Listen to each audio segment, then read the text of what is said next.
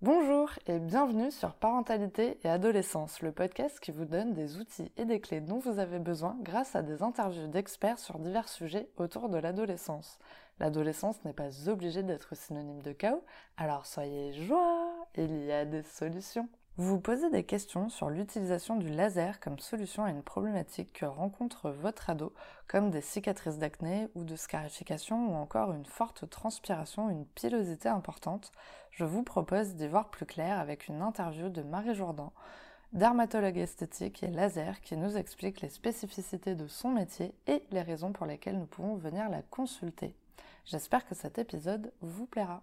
Bonjour Marie Bonjour alors pour commencer, pourriez-vous vous présenter s'il vous plaît? Alors moi je suis euh, dermatologue, donc c'est une spécialité médicale, et après cette euh, spécialité médicale, j'ai ensuite poursuivi pour me perfectionner en laser. Donc on peut dire que je suis dermatologue spécialisée en dermatologie interventionnelle, euh, laser et injectable. ce qui sont, c'est des domaines connus pour aider à la dermatologie correctrice, réparatrice et esthétique. D'accord, super. Alors justement, euh, pouvez-vous nous expliquer la différence entre un dermatologue esthétique et les autres dermatologues, s'il vous plaît? Alors, dans tous les cas, on a tous suivi euh, le tronc commun en médecine pendant six ans, et après ces six ans, il y a le concours de l'internat où on va choisir une spécialité. Donc, il y en a qui vont prendre la route des spécialités chirurgicales, euh, cardiologues, les chir cardio, euh, chir viscéraux, etc. Et d'autres qui prennent la route des spécialités médicales. Et la dermatologie fait partie des spécialités médicales. On a tous suivi en tant que dermatologue ce cursus-là, hein, qui dure dix ans. Euh, et, après ces études, donc on est tous dermatologues, on connaît tous les pathologies euh, de peau, euh, et, ensuite on peut se surspécialiser. Donc par exemple, il y a des dermatologues qui vont se spécialiser en allergologie, en parasitologie, des dermatologues qui vont être spécialisés dans les pathologies de peau chez l'enfant. Et puis bah moi j'ai choisi de me surspécialiser en dermatologie esthétique et correctrice euh, puisque là, c'est un, domaine en plus qui m'a particulièrement passionné, c'est les machines. Donc il y a, y a, un peu de biophysique euh, qu'il faut savoir manipuler. Euh, mais on est tous dermatos à l'origine. Il y en a la plupart d'entre nous d'ailleurs restent dermatologues généralistes entre guillemets, c'est-à-dire ils connaissent toutes les pathologies, savoir référer. Il y en a qui restent à l'hôpital aussi, à ce cursus où vous restez un pied à l'hôpital, d'autres qui s'installent en libéral. Donc plein de façons de, de, pratiquer euh, et, au sein de ces pratiques différentes, bah, il y a effectivement des surspécialisations. Euh, mais ça n'est finalement que des diplômes universitaires que vous accrochez au wagon, euh, ce qui remplace pas finalement l'expérience. C'est c'est des gens qui décident de vraiment performer et passer du temps sur certaines pathologies. D'accord, super. Ok, bah c'est plus clair parce qu'effectivement, euh, typiquement, on cherche un dermatologue euh, euh, parce que c'est un espace rare quand même maintenant aussi. C'est pas évident de trouver de la place. et en fait, quand tu es par exemple sur Doctolib, tu tapes dermatologue et là, t'envoies avec plein de noms derrière où tu dis bah d'accord, mais qu'est-ce que je choisis en fait? Alors c'est bien quand sur Doctolib ils le mentionnent, mais moi je dis toujours à mes patientes quand vous appelez le dermato, demandez au secrétariat. Il y a des dermatos qui font beaucoup de chirurgie. Il y a des dermatos qui font plus de chirurgie parce qu'ils ont décidé de se performer sur d'autres domaines. Donc il faut vraiment demander des dermatos qui font de l'électrocoagulation, euh, qui ont, la plupart ils vont faire de l'azote euh, dans plein de pathologies. Et puis il y en a d'autres où ils vont dire ah non non moi je fais plus de chirurgie, je fais que du médical. Donc en fait faut pas hésiter euh, à doubler la prise de rendez-vous sur Doctolib par un coup de fil pour dire mais au fait vous faites tel truc tel truc parce que sinon vous attendez six mois votre rendez-vous et le dermato vous dit ah non non moi je fais pas ça. D'accord. Mais par contre, ce qui est intéressant de savoir, c'est quand même n'importe quel dermato peut te dire quand même euh, ce que tu as. Ouais. Globalement. Euh, même si, comme dans toutes les spécialités, quand pendant 20 ans, 30 ans, tu as été euh, spécialisé chez les enfants, bah, tu vas être vachement plus à l'aise avec la varicelle qu'avec une pemphigoïde bulleuse chez le patient plus âgé. Donc euh, euh, le, après le temps, si tu veux, l'expérience et puis euh, ton centre d'intérêt va quand même être focalisé sur un domaine. Donc 20 ans plus tard, tu vas être moins performant sur d'autres choses. Mais bon, c'est à toute proportion gardée. Tu restes quand même dermatologue. D'accord, super. Bah, merci beaucoup. déjà, cette étape est beaucoup plus claire. Alors du coup, pour quelle problématique peut-on consulter justement une dermatologue esthétique? Alors en dermatologie euh, esthétique ou interventionnelle, tu vas avoir plein. Alors moi, je suis vraiment en plus spécialisée dans le laser. Je suis installée au sein d'un centre laser où il y a beaucoup de machines et donc on peut euh, faire face à plein de problématiques. Euh, par exemple, il y a des machines qui vont cibler tout ce qui est rouge, tout ce qui est vasculaire. Donc ça va aller de l'angiome plan chez l'enfant, tu sais, la tache de vin, en mhm. passant par la coupe rose ou l'érythrose, le fait de rougir, ou euh, en allant sur des cicatrices qui sont restées rouges, par exemple, tout ce qui est rouge. Il va y avoir également euh, la salle des lasers pigmentaires, où on va pouvoir enlever des taches de soleil, des taches de naissance, euh, ou par exemple des tatouages. On peut enlever des tatouages. puis tu as évidemment la salle des lasers épilatoires hein, pour enlever les poils de manière définitive après plusieurs séances. Euh, des machines qui vont travailler sur la texture de la peau, sur la stimulation du collagène, très utile dans l'anti-âge, mais qu'on utilise aussi beaucoup pour remodeler des cicatrices, notamment les cicatrices d'acné ou des cicatrices après des accidents, etc., ou des brûlures. Euh, donc tu vois, tout un panel de machines différentes. Euh, alors après aussi, tu as toute une partie qui est un peu différente, mais, qu'on possède aussi avec des machines de silhouette pour diminuer le gras, pour retendre la peau, pour, euh, euh, galber les muscles, donc tout ce qui va faire, tout ce qui va jouer sur sculpter la silhouette. D'accord. Et je me souviens du coup en, échangeant par téléphone, vous m'aviez parlé aussi des cicatrices de scarification et aussi pour la transpiration, je crois. Oui, oui, aussi. Bah, en fait, pendant longtemps, la transpiration, euh, on n'avait pas grand-chose. Il y a beaucoup de produits locaux, de crèmes, de roll etc. Et puis ensuite, euh, on s'est mis à utiliser un petit effet euh, secondaire du Botox.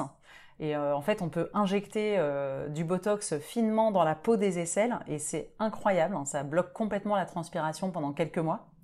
Euh, et en fait, depuis quelques années, il y a une machine, donc là on fait intervenir à nouveau la biophysique, il y a une machine qui est capable d'aller cibler euh, la zone des glandes qui fabriquent la transpiration au niveau des aisselles. Donc après une bonne anesthésie, on passe cette machine, ça dure euh, une heure, une heure et demie le traitement, et ça va détruire, donc de manière définitive, permanente, une partie des glandes sudorales des aisselles, ce qui permet de diminuer de 70-80% la transpiration des aisselles. Ah ouais, c'est impressionnant. Et il n'y a pas d'effet secondaire à... Bah, en fait, il y a des suites, hein, parce qu'en fait, du coup, tu auras euh, brûlé en quelque sorte des glandes sudorales sous la peau, donc tu vas avoir une induration, ça va être un peu euh, inconfortable pendant quelques jours. En plus, les aisselles vont être gonflées du fait de l'anesthésie, on aura injecté également beaucoup d'eau. Mais par contre, la question qui revient souvent, mais mais les glandes sudorales qui fabriquent la transpiration, si on les bloque, ça veut dire qu'on va se remplir de transpiration, le corps a besoin euh, d'externaliser, et en fait non, pas du tout. Euh, les glandes au niveau des aisselles, elles représentent 2% des glandes euh, de la transpiration sur le corps, et la machine, elle va peut-être en enlever un peu plus de la moitié. Donc on va aller, on va se passer de moins d'un pour cent de nos glandes sudorales. Donc il euh, n'y a pas d'inquiétude sur la régulation de température du corps, parce que c'est à ça que sert la transpiration. Donc ça, il n'y a pas d'effet indésirable. Par contre, quand on en avait parlé euh, ensemble, c'était un peu des thématiques où on peut être amené à rencontrer des parents avec leurs adolescents euh, complexés, etc. Or, justement, pour le coup, ça va pas être une indication où on va y aller. Il y a quand même peu d'indications hein, dans notre métier sur l'adolescence, même s'il y a beaucoup de sollicitations. On n'y va pas toujours, on va en discuter parce que bah, y a évidemment euh, l'égide hormonale de la transpiration, euh, neurologique aussi, et on sait que l'adolescence est un moment où le cerveau va, va, va évoluer, va bouger. Euh, c'est ce qui explique beaucoup de changements comportementaux. et donc ça joue en fait. le système nerveux et les hormones vont beaucoup jouer dans la mise en place et parfois l'excès de cette transpiration qui peut être passagère de ce fait. Euh, du coup, voilà, vous nous avez expliqué qu'il y avait plusieurs euh, machines, donc plusieurs lasers. Ouais. Comment euh, ça fonctionne? Et surtout parce que souvent, donc étant une femme, on se pose souvent la question au niveau des poils pour la dépilation, tout ça. donc, par exemple, on va prendre cet exemple de, de laser qui s'occupe de la dépilation, euh, comment il fonctionne et est-ce que en fait ça agit profondément dans la peau? Parce qu'en fait, moi j'ai un peu cette image de me dire euh, c'est un laser donc ça va transpercer un peu la peau euh, et du coup je me dis mais jusqu'où ça va en fait? Ouais ouais et puis d'ailleurs les patientes peuvent demander quand on épile les aisselles ou les poils autour de l'aréole mammaire s'il y a un impact pour le sein parce qu'on parle beaucoup du cancer du sein. alors En fait, selon la catégorie de machine, euh, la physique ne va pas être la même. Mais la mentalité reste la même. Il s'agit d'avoir fabriqué des machines qui vont cibler quelque chose de précis dans la peau. Quand on prend une lampe de poche et qu'on la passe, on met sa main sur la lampe de poche, on voit que la lumière traverse un peu la peau. Donc il y a, des ondes, il y, a des, lumières ou les ondes Wi-Fi, etc., qui nous traversent avec peu euh, d'impact, même si la lampe de poche, au bout d'un moment, elle va chauffer un peu, hein, on aura envie d'enlever sa main. Euh, et ben là, en fait, il s'agit d'utiliser parmi toutes ces ondes des ondes qui ont un impact précis sur la peau et donc maîtrisées. Alors, ce qui est rigolo, c'est que ce sont des ondes qui vont beaucoup moins traverser que la lampe de poche. Euh, la lumière visible un peu intense, euh, lumière LED, etc., elle va, nous, nous traverser plus que le laser épilatoire qui va s'arrêter à 400 micromètres dans la peau. Donc mmh, ça, ça c'est ce qui est sûr, c'est que là on est dans la maîtrise. C'est vrai que les gens, parfois quand les choses sont maîtrisées par la science, ça leur fait plus peur que toutes les ondes terrestres et cosmiques qui nous traversent et qu'on ne maîtrise pas. Donc là, il s'agit juste de savoir exactement ce qu'on fait de manière maîtrisée pour que le médecin ensuite, euh, après l'ingénieur, puisse utiliser euh, cette longueur d'onde de manière précise. Donc si on prend l'exemple des lasers épilatoires, en fait, on est parti sur des énergies qui vont être absorbées fortement par le pigment, le noir, le brun, le marron. Et or, quand on regarde une peau blanche avec des poils noirs, c'est le poil noir où va se concentrer l'énergie en, choisissant comme cible le pigment. Et effectivement, le laser va aller jusqu'au bulbe parce que il va, il va pénétrer, si vous voulez. Tiens, on va faire ça, regarde, très bien. en fait, si mon laser il s'arrête là, euh, il va juste brûler euh, le poil, comme l'aurait fait presque bah, un rasoir en fait. Il va enlever la surface. Mais là, comme on a affaire à une lumière, bon, ça pénètre moins qu'une lampe de poche, hein, euh, mais peut-être aller à quelques micromètres, centaines de micromètres, on va aller jusqu'au bulbe, là où il y a beaucoup de pigments. Et cette énergie qui va pénétrer, donc ça fait peur là, c'est une maquette, mais là c'est juste, c'est un millimètre quoi, c'est rien du tout. Et ben en fait cette énergie, elle va, elle va brûler le poil, le bulbe, l'usine de fabrication du poil. Du coup, je me demandais, est-ce que euh, le laser, donc ce que vous expliquez, c'est vraiment que ça va jusqu'au bulbe, mais est-ce que finalement, le laser va vraiment profondément jusqu'au bulbe ou c'est juste le fait qu'il crame le début et en fait le reste crame euh, tout seul? Non, le laser va jusqu'au bulbe, quelques centaines de micromètres dans la peau. Euh, Or, ce qui est génial, c'est que dans ces micromètres, dans, dans cette surface euh, du corps, il y a plein de trucs il y a des vaisseaux, euh, il y a des nerfs, euh, il y a des cellules. Euh. Donc en fait, c'était juste de trouver une énergie qui puisse se concentrer sur une cible. C'est ça le laser. C'est d'utiliser une énergie qui va passer, qui va illuminer, qui va, qui va rayonner sur la peau. Mais au lieu de entièrement la traverser sans avoir du tout d'interaction, ou avoir une interaction totale comme la lumière par exemple parce que la lumière elle se réfléchit sur nous elle nous voit entièrement il n'y a pas des endroits qu'elle voit pas quoi.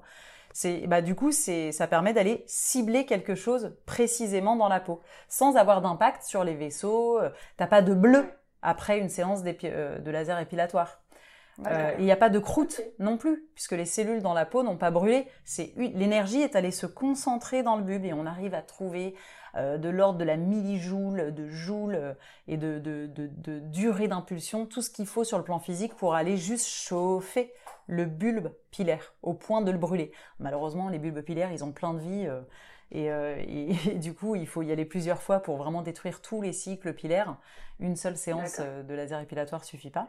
Bah parfait, c'est parce que j'avais justement demandé ça, mais pourquoi il faut y retourner plusieurs fois? Il faut le refaire parce que euh, y, a un cycle pilaire en fait. Quand tu épiles quelqu'un, il y a, y a, déjà on aura rasé avant, parce qu'on s'en fiche du poil, on, va juste pénétrer à, quel, voilà, un millimètre pour aller choper les bulbes.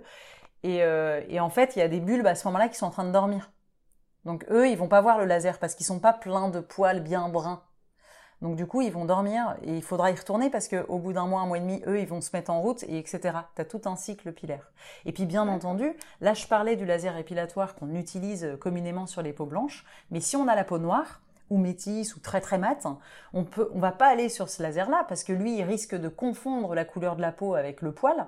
On va aller sur une autre longueur d'onde qui pénètre un peu plus, qui pardonne un peu le pigment de surface avant d'aller se concentrer sur le pigment du bulbe pilaire. Donc ça s'appelle un laser YAG. Euh, et, donc c'est tout à fait possible euh, d'utiliser un autre laser qui marche très bien aussi pour les peaux noires.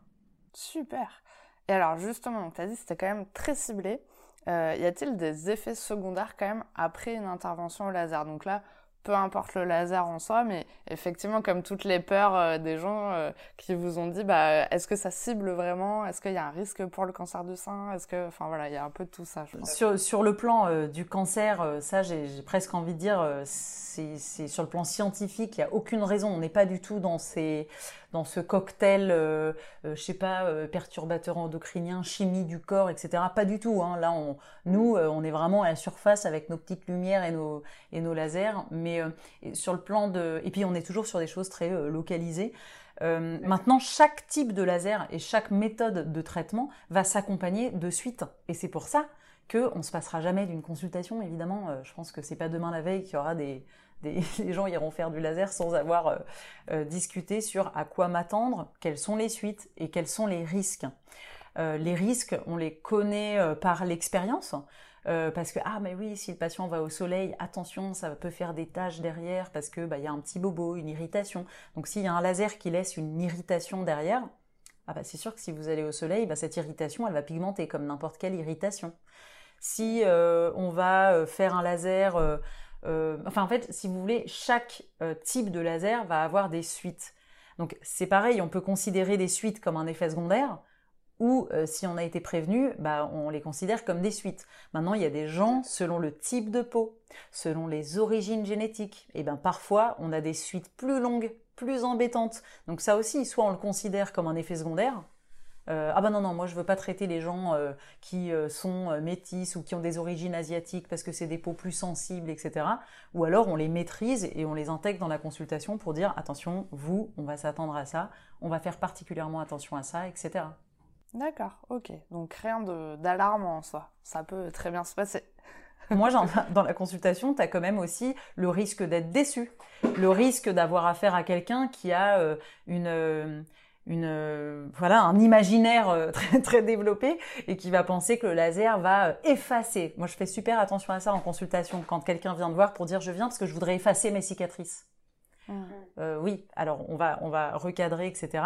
Ou des gens qui pensent que enfin il faut faire et puis le risque financier parce que si la personne est déçue et qu'elle y a mis euh, énormément euh, d'économies, euh, etc., bah, c'est quand même très important quoi, d'en parler, de dire bon, bah, qu'est-ce que ça représente pour vous? Il y a aussi parfois plusieurs séances nécessaires. Il y a un risque, si vous voulez, de ne pas maîtriser très bien l'efficacité, la rapidité de réponse pour chaque personne. Il y a des gens qui vont répondre hyper vite. Ah, bah écoutez, bonne nouvelle. Vous, ça peut arriver par exemple dans le détatouage. Ah oui en consultation, euh, je vais être là dire ah oui, il faudra 10 séances, attention, etc. Puis en fait, tu fais une séance, la personne revient, on a enlevé la moitié du tatouage. Ah, bonne surprise. Mais euh, il vaut mieux que ce soit dans ce sens-là que l'inverse. Oui, bah oui, oui. On peut avoir le risque d'avoir mis le bras dans un engrenage. Euh, ça aussi, c'est des risques. Donc on est dans des choses plus psychologiques, mais il se trouve que là, c'est un domaine qui est très spécialisé euh, qu'il faut savoir expliquer pour que les gens puissent être responsables de leurs euh, choix. Euh, c'est important. Hmm, d'accord. Et est-ce que du coup vous travaillez peut-être en collaboration avec des psychologues suivant l'intervention peut-être? Alors ça m'est arrivé, c'est quand même rare, mais quand on sent tout de suite qu'on a affaire à quelqu'un de particulièrement fragile, ou dans le, les, cas où la personne vient, bah, on en a parlé euh, tout à l'heure, mais pour des scarifications, ah bah bien sûr, c'est quand même très compliqué. Alors après, je dis pas que je me mets en lien directement avec le psychiatre ou le psychologue, ça m'est arrivé ou de carrément devoir appeler euh, la personne. Euh, parce que j'avais l'impression que la patiente ne me disait pas tout à fait la vérité. Donc, mais du coup, pour savoir exactement sur quel terrain on est et où on va, bah, euh, oui, il y, a des fois où c'est important. Maintenant, on peut aussi euh, discuter avec les parents, euh, voir où on en est, nous, en tant qu'être humain, et discuter. Et puis après, avoir aussi soi-même, en tant que médecin, bah, des choses qu'on n'a pas envie de faire, des, patients qu'on sent pas ou qu'on on sent pas ça très raisonnable, etc. Donc ça, c'est à nous de faire passer le message et de décider qu'on ne sera pas ce médecin sur ce traitement-là. D'accord, ok. Alors justement, on a parlé un petit peu de l'adolescence tout à l'heure. Euh, et effectivement, euh, bah, du coup, euh, c'est une période où il peut y avoir plusieurs problématiques comme l'acné, les poils, la transpiration. et peut-être du coup l'envie, ou en tout cas d'y avoir pensé, d'une intervention laser. Est-ce que vous acceptez de travailler avec des adolescents? Et sinon pourquoi? Il y a plein de cas différents euh, chez les adolescents. Euh, là, euh, bien sûr, on ne parle pas des adolescents qui sont sur les réseaux sociaux toute la journée et qui viennent avec une, forme de dysmorphophobie, hein, c'est-à-dire une envie de se changer ou de ressembler à quelqu'un d'autre. Ça, c'est pas du tout mon domaine. Et, et c'est très bien comme ça. Et puis, de toute façon, pour avoir l'accord parental pour faire une grosse bouche à quelqu'un, je, ne sais pas trop comment ça se passe, mais bon, là, on est dans un truc très particulier. En revanche, ce qui peut se passer, c'est que les parents s'interrogent. Euh, c'est souvent les parents en fait. Euh, l'adolescent a euh, fait un tatouage et on est catastrophé et comment il va faire? Nous, en tant que parents, on va tout de suite se dire mais le jour où il regrette, comment il va faire? Votre ado, il vous dit mais je regretterai jamais. Vous, vous savez, voilà. Donc là, il y a quand même besoin d'informations. par rapport au poil, j'ai aussi parfois des demandes de parents c'est pas toujours l'adolescent qui dit euh, j'en ai marre de ma, de ma moustache ou l'adolescente qui euh, parfois c'est les parents qui sentent que et ils veulent bien faire ils se disent ah mais je sens qu'elle est mal à l'aise et je veux que ma fille grandisse euh, sans complexe alors ils vont prendre des informations il y a le cas des cicatrices hein. Un mauvais souvenir une chute quand on était gamin ou alors des cicatrices d'acné euh, et là aussi, on va en discuter. En fait, chaque cas est vraiment différent. Dans le cas des cicatrices d'acné, bah, évidemment, le, principal, c'est de traiter l'acné. Euh, les lasers qui réparent les cicatrices, ils le font de manière définitive. Ce qu'on gagne avec le laser va, rester pour toujours, sauf s'il y a sans arrêt des poussées d'acné. C'est pas logique d'emmener quelqu'un sur un traitement, etc. Donc là, on va dire, mais vous savez, l'acné qui laisse des cicatrices, c'est une indication de prendre un traitement euh, oral euh, pour l'acné et pour euh, enrayer le processus inflammatoire. Les cicatrices, on va montrer des photos, on va apaiser la famille pour dire on pourra toujours les enlever plus tard, les améliorer, les atténuer. Pour les cicatrices de scarification, c'est souvent une demande, en tout cas quand ils sont à l'âge de l'adolescence, c'est les parents qui demandent. Euh, c'est pas, euh, c'est franchement de tout ce que j'ai vu, j'ai pas souvent vu euh, un adolescent ou une adolescente se préoccuper de l'aspect esthétique, stigmatisant des marques au moment où ils vivaient l'anxiété et la dépression. Hein. j'ai vu des adultes, mais vraiment adultes, vie active, qui viennent à 35 ans dire bon, qu'est-ce que je fais quoi? Parce que j'avais 15 ans, mais maintenant je peux plus mettre de manches courtes, etc. Euh, mais à l'âge de l'adolescence, c'est vraiment une question des parents. Donc là, c'est pareil. Bah, c'est pareil. Tant qu'il y a ce processus euh, psychologique, ce mal-être, etc., est-ce raisonnable euh, d'aller atténuer des cicatrices? Et en plus, sur les scarifications, il se trouve que c'est très compliqué. C'est très compliqué parce que quand vous avez des cicatrices d'acné et qu'elles s'atténuent, bon bah ah c'est mieux. Ah je suis contente, j'ai moins de cicatrices, ça se voit moins selon la lumière, etc. Mais quand on a des scarifications, mais même si les cicatrices sont plus lisses, euh, peut-être moins larges, ben non, mais tant que vous gardez les trois petits traits parallèles, là, c'est stigmatisant. Même si les cicatrices, euh, la texture, la couleur, tout s'est un petit peu amélioré, bah le problème c'est que ça ne change pas le regard euh, des gens, de la société et le caractère stigmatisant de ces cicatrices où on va dire ah là là, c'est quelqu'un d'angoissé, elle a des problèmes. Vous voyez, il va y avoir un, un, jugement en fait de la part euh, des autres et c'est ce jugement qui fait souffrir. C'est pas c'est pas les cicatrices en elles-mêmes, elles font plus mal. Euh, le temps est passé, euh, tout va mieux. Le problème, c'est le caractère stigmatisant et ça, c'est difficile et c'est très. J'ai vraiment tout vu quoi dans les cicatrices de scarification. Il y a des quand on fait trois séances, il y a des personnes chez qui ça s'atténue vraiment énormément et au point d'être franchement satisfaisant et d'autres bah pas parce que il y a 4-5 lignes très larges qui vont persister, qui vont rester parallèles les unes aux autres et qui vont garder ce caractère euh, stigmatisant. D'accord. Et, du coup, euh, vraiment, le laser peut euh, gommer, on peut dire, un peu la, cicatrice Alors, dans la catégorie, dans ces lasers pour les cicatrices, on est dans une catégorie particulière. Ce sont des lasers qui vont, ce qu'on appelle des lasers de remodelage ou de resurfacing. Eux, leur cible, ça va pas être le bulbe, le vaisseau. Leur cible, ça va être l'eau qu'il y a dans la peau. Donc en fait, ils vont quand même agir un peu de manière éparse, fractionnée sur la peau en général. Ça va donner des messages partout dans la peau en fait, c'est des puits de chauffe très forts dans la peau, un peu comme des petites blessures hein, microscopiques, des milliers de petites blessures microscopiques qui vont plonger la peau dans euh, une ambiance de cicatrisation. La peau va vouloir se réparer, elle va vouloir euh, oh là là une petite blessure thermique, vite fabriquons du collagène et donc les cellules vont se remettre en route pour se corriger. En fait, ça va réorganiser le derme, ça va euh, relancer un processus de cicatrisation qui va améliorer la texture de la peau. D'accord. C'est un peu comme si on brouillait un peu euh, les pistes, quoi. C'est un peu comme des brûlures, mais sauf que là, on est à l'échelle, mais absolument microscopique. C'est vraiment microscopique et surtout contrôlé, éparse, de manière homogène, etc. Et euh, d'ailleurs, euh, l'avènement de ces lasers-là, tout au début, hein, euh, il y a 40 ans, on disait Oh là là, mon Dieu, mais comment soigner une cicatrice de brûlure avec des brûlures? Tout cela n'est pas logique. Et, donc, ça faisait un tollé dans le monde médical. Et en fait, on s'est aperçu que bah, ça fonctionne. maintenant, dans le cas des scarifications, c'est vraiment, c'est vraiment un sujet douloureux et difficile parce que non, on ne va pas les effacer. On va pas les effacer. Il y aura toujours une trace. Euh, même chez les gens où j'ai vu des très bonnes améliorations, on, peut, on va quand même les deviner. Euh, c'est vraiment là, on est sur une peau très fine. C'est des cicatrices profondes. Elles sont larges, elles sont blanches et le laser ne va pas remettre de pigments dans la peau.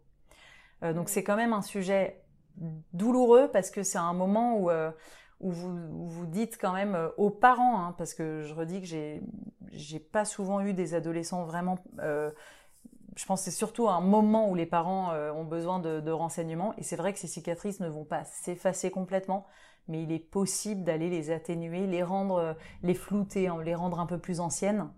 mais c'est vrai que c'est difficile. D'accord. Bah, merci beaucoup en tout cas pour toutes ces explications. Euh, on arrive à la question pour les auditeurs. Avez-vous un message à transmettre aux personnes qui nous écoutent aujourd'hui, sachant que c'est des parents d'ados et la plupart des mamans? Bah, globalement, chez l'adolescent euh, en dermatologie correctrice, euh, tout ce qui va être laser épilatoire, euh, renseignements sur la transpiration, les cicatrices, etc. Rarement on va y aller très tôt. On va pas épiler au laser une enfant de 15 ans parce que on va vous expliquer qu'il n'y a pas vraiment de danger médical. C'est juste une question de rentabilité. En fait, c'est une question éthique. Euh, une adolescente de 15 ans, au niveau hormonal, elle va, elle va faire pousser le poil, et du coup, il faudra payer 20 séances au lieu de 10 euh, si elle, se fait ses séances quand elle a 25, 25 euh, ans. Donc c'est une question plus... Il n'y a pas vraiment de danger. Il n'y a pas de, de, de, de, problème médical particulier. C'est juste de la logique. Sur le plan scientifique, c'est une période où les choses bougent. Donc il faut aussi que les choses bougent et se stabilisent. Donc c'est quand même rare qu'on y aille. Après, quand même, il y a, des adolescents euh, qui sont mis sous traitement, euh, l'anciennement euh, roi cutane par exemple pour l'acné, et quand tout est fini, même si vous avez 17 ans ou 18 ans, vous êtes criblé de cicatrices. Bien sûr, ça j'ai beaucoup de patients qui ont à peine 18 ans et qui viennent faire du traitement pour diminuer les cicatrices d'acné. des cicatrices aussi, j'ai vu aussi, bah, il n'y a pas longtemps d'ailleurs, même des enfants, des cicatrices pas jolies sur le visage suite à une mauvaise chute, etc on peut, alors on n'ira peut-être pas euh, faire 3-4 séances, mais une ou deux séances pour un petit peu améliorer euh, des cicatrices sur le visage, c'est possible. Euh, j'ai vu euh, des adolescents, euh, alors ça c'est vraiment aussi on va discuter parce que c'est des gens qui deviennent très très rouges. Vous savez cet érythème pudique, c'est vraiment. Et au moment où on a retiré le masque après le Covid, bah, les adolescentes ou adolescents qui, qui, commençaient à faire cette, ces épisodes-là, c'est souvent des peaux claires, qui chez qui on, on, enfin on lit en eux comme dans un livre ouvert si vous voulez sur le plan émotionnel et ça peut être très gênant. Bah, ça, on, va en discuter parce qu'on peut un peu atténuer les choses avec le laser vasculaire, mais ça induit cette fois-ci des suites importantes. On n'est vraiment euh, pas joli pendant 15 jours. Et puis, on est dans un processus un peu dynamique euh, où, les choses vont revenir probablement dans un ou deux ans. Donc, euh, c'est toujours une balance de dire, OK, il y a une solution qui implique des suites, qui implique un investissement financier, qui implique que ça va peut-être pas durer dans le temps parce qu'on est dans une période de vie où les choses bougent beaucoup. Et en face, il y a la souffrance. Et donc souvent, on va dire, bah, qu'est-ce qu'on met là dans la souffrance? Ça va, ça peut attendre, tu vas pas euh, euh, te foutre par la fenêtre parce que tu as euh, tel problème ou tel problème. Et en fait, très honnêtement, si la souffrance elle est très très importante, il n'y a pas de danger particulier de faire une séance ou en tout cas, il n'y a pas de danger de faire une consultation pour informer les parents et l'adolescent sur ce qui sera de toute façon possible de faire dans quelques années. Et, en fait, je trouve que très souvent, ça suffit. Le fait d'avoir donné ces réponses, de dire mais en fait, on pourra, donc, euh, quand tu seras plus âgé, etc., faire un truc. Mais rien que de dire ça, je me dis, euh, c'est génial quoi, que les parents soient soulagés de ce fardeau et de ce poids ou de cette inquiétude, parce que, écoute, si jamais ça persiste ton problème, quel qu'il soit, eh ben, on, se cotisera et on fera euh, un petit truc pour atténuer. C'est possible. Donc, je pense que le message, c'est que c'est vrai que rarement on y va, sauf quand euh, la souffrance est très importante, et ça c'est plutôt en lien avec euh, le psychologue, le psychiatre, etc. Parce que franchement c'est c'est quand même rare hein, de... J'essaie de chercher des exemples comme ça en tête, mais, mais souvent rien que la consultation. Ça apaise un peu. Parce qu'en fait, on peut montrer des photos, même de personnes adultes chez qui on a fait des choses, et ça va mieux. Puis en fait, on se rend compte que bah, du coup, ton problème n'est pas un problème majeur. Euh, ça n'est pas fini pour tout le restant de tes jours. Et du coup, ça devient un problème mineur et qui permet de continuer à avancer. Hein. Hmm. c'est chouette. C'est super parce que je pense que ouais, déjà la première consultation, elle peut apaiser, te, te rassurer, voilà, te dire bah écoute c'est pas grave, euh, euh, bah, aujourd'hui on peut pas y aller, mais euh, dans cinq ans ça sera bon quoi. Et, et du coup c'est puis finalement tu te dis bon bah c'est une petite période de ta vie quoi. Ouais ouais. Moi je trouve le, message c'est ça, c'est de se dire ça, on peut s'informer, on peut faire une consultation. Mm. Mais ça, je veux dire, ça, ça induit quand même souvent de l'apaisement. Hein. Par contre, ce qui est intéressant aussi dans, le discours, c'est aussi de se dire que si vraiment psychologiquement euh, c'est douloureux euh, et que c'est pas possible d'attendre, bah on peut quand même euh, faire une petite intervention pour aider euh, à avancer. Après, je n'ai pas eu de nouvelles euh, trois ans, quatre ans plus tard, mais j'ai souvenir d'une jeune fille de 16 ans qui était venue pour la transpiration euh, excessive au niveau des aisselles avec sa maman. Moi, tout de suite, je vois le dossier, 16 ans, bah non, mais surtout pas quoi. Évidemment qu'on transpire beaucoup à 16 ans, quel est le problème? Et là, en fait, on s'aperçoit qu'elle est dans une souffrance absolument monstrueuse. Elle rentre chez elle deux fois par jour pour se changer. Elle a redoublé euh, sur le plan scolaire. Elle, euh, c'est un, fantôme quoi. Elle a, son grand pull noir pour pas qu'on voit qu'elle transpire. Enfin, une gêne, une gêne, et, peut-être hein, une souffrance psychologique qui se construit autour de ça, autour de l'appréhension de la transpiration et du coup, donc un espèce de, cercle vicieux euh, où on peut euh, faire cette fameuse technique de machine qui diminue la transpiration, ça coûte un bras. Donc euh, on le fait si euh, c'est pas du tout un problème pour la famille. voilà, les gens ils ont les moyens, ils veulent s'informer. Pourquoi pas? Qu'est-ce qu'on risque? On risque que dans 5 ans, bah, chez elle, au lieu de rester, au lieu d'avoir un fabuleux résultat pendant des années et des années, bah, peut-être qu'elle, dans 4-5 ans, ça va revenir un petit peu la transpiration. Mais peut-être qu'elle sera sortie de cette souffrance. Euh, peut-être qu'elle aura trouvé que le, noir, ça lui va bien et, qu'il n'y a pas de problème. Donc c'est juste de... Parfois, c'est pas un non catégorique dans le sens où, où il faut quand même écouter euh, et parfois parfois ça va ça va voilà ça va ça va aider à passer un cap euh, etc mais la plupart du temps la consultation suffit D'accord. Et du coup, pour cette jeune fille, euh, j'aime bien les happy end. euh, du coup, vous avez fait l'intervention euh, J'ai fait la séance et, c'était et ça avait très bien marché, mais j'ai pas de happy end parce que par contre, je, n'ai pas eu de nouvelles du parcours psychologique et scolaire. Parce que on n'est pas à l'abri que c'était un problème, mais que ça en cachait un autre, etc. Hmm, d'accord. Bon, bah j'espère que.